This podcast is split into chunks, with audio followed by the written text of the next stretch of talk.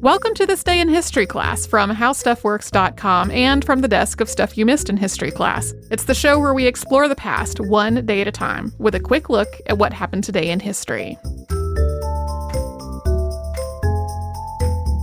Hello, and welcome to the podcast. I'm Christopher Hasiotis, sitting in this week for your regular host, Tracy V. Wilson. It's December 11th, and in one of the most pivotal moments of the French Revolution, King Louis XVI was indicted for high treason and crimes on this day in 1792. The man who would become France's final king before the French Revolution was born August 23, 1754, as Louis Auguste. He was his parents' seventh pregnancy, but the first child to survive to adulthood. Louis Auguste was born during the reign of his grandfather, Louis XV, who was also known as Louis the Beloved and ruled France for nearly six decades. Now, Louis XV, Louis XVI's predecessor, died of smallpox in May of 1774. Normally, Louis Auguste's father would have assumed the throne, but he had died of tuberculosis nine years earlier. So in 1774, Louis Auguste became Louis XVI, King of France. I know it's a lot of Louis Louis, but we can keep track. Now, Louis XVI was 19 years old at the time, and he was already married to Marie Antoinette of Austria. They'd been married for about four years at that point. Louis XVI We'll just call him Louis from now on.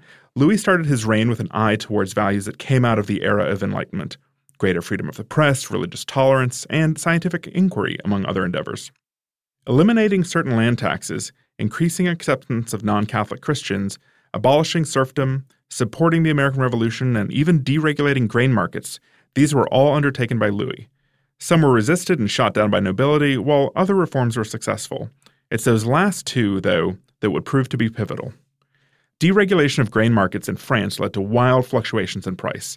The common people struggled to afford bread or even the grain to make their own, and a number of riots broke out in 1775. That was a series of events often called the Bread War. And supporting the American Revolution the following year put France into serious debt, and the ensuing financial crisis was compounded by a Byzantine system of taxation.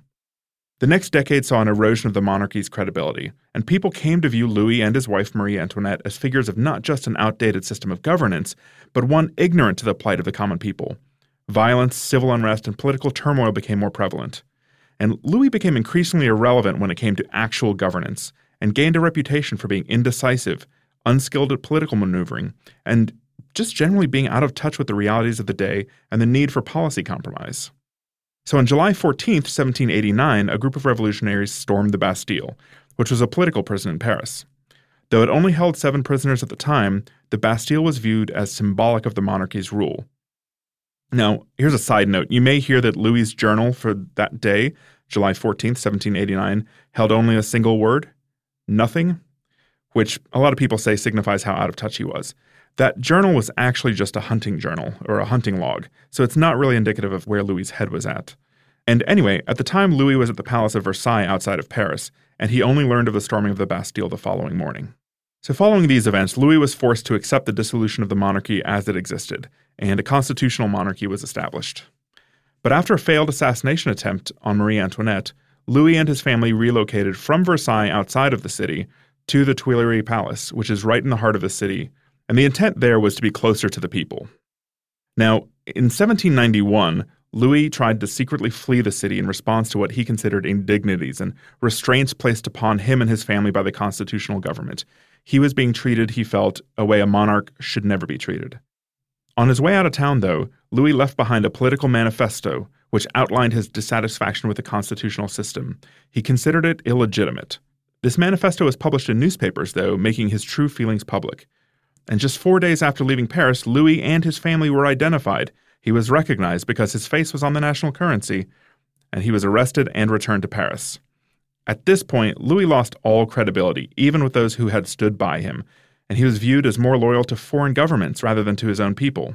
Later that summer, on August 10th of 1792, the people of Paris had had enough.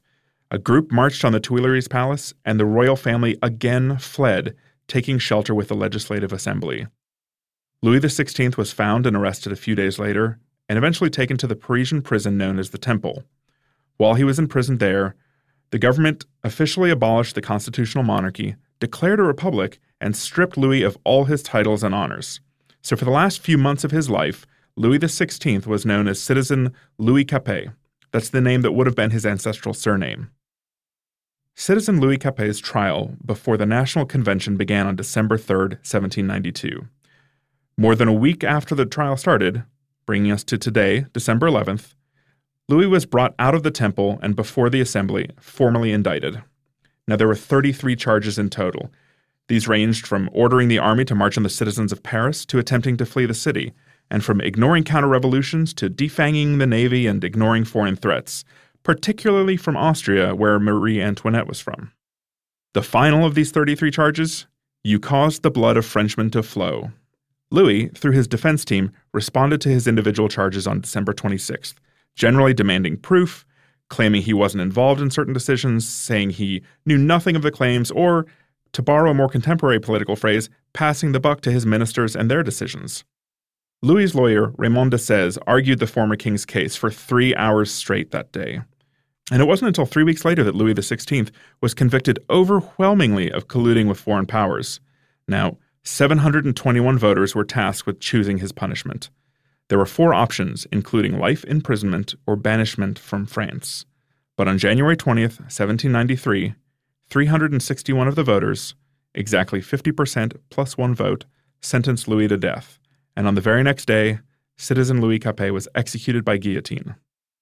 The beheading took place in the Place de la Révolution, an open square where the revolutionary government conducted the majority of its public executions. It's the same spot where Robespierre, Olympe de Gouges, and Marie Antoinette, who followed her husband to the guillotine eight months later, were executed. The plaza went through a series of name changes and took the names of both Louis XV and Louis XVI, but in 1830 returned to its original name of Place de la Concorde. Today, located along the banks of the Seine, you'll find the Place de la Concorde full of obelisks and fountains. To learn more about this, listen to the November 19th, 2008 episode of Stuff You Missed in History class called How the French Revolution Worked. Or scroll back on your podcast and find the November 2nd episode of this very podcast, which is the day Marie Antoinette was born. Thanks to Casey Pegram and Chandler Mays for their audio work on this show.